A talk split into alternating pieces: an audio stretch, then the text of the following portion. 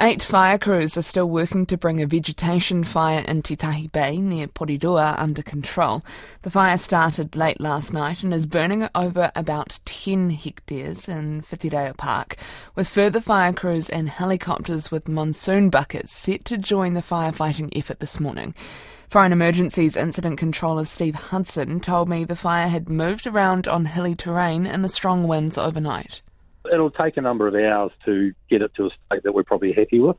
You know, once once we get to that point, um, we'll obviously feel a lot happier about how it is.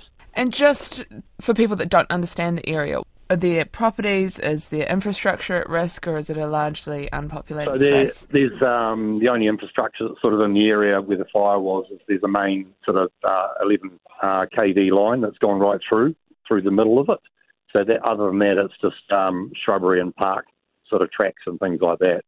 And do you have any idea how it might have started?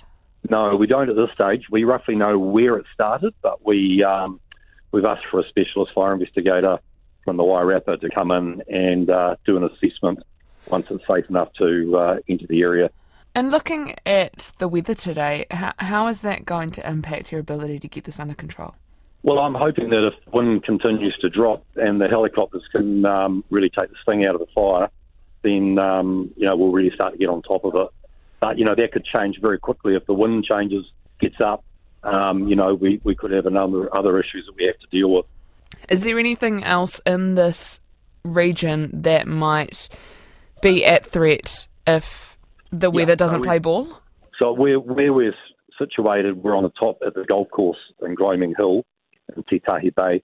There are a number of properties that are along the top of the ridge they would be our concern if the wind changed and started crossing the gully that where the fire currently is, um, started coming up there. So we have we have crews available to respond for exposure protection if that happens. But we we believe now that that won't happen, but we can't say hand on heart until um, until we've got the fire fully extinguished.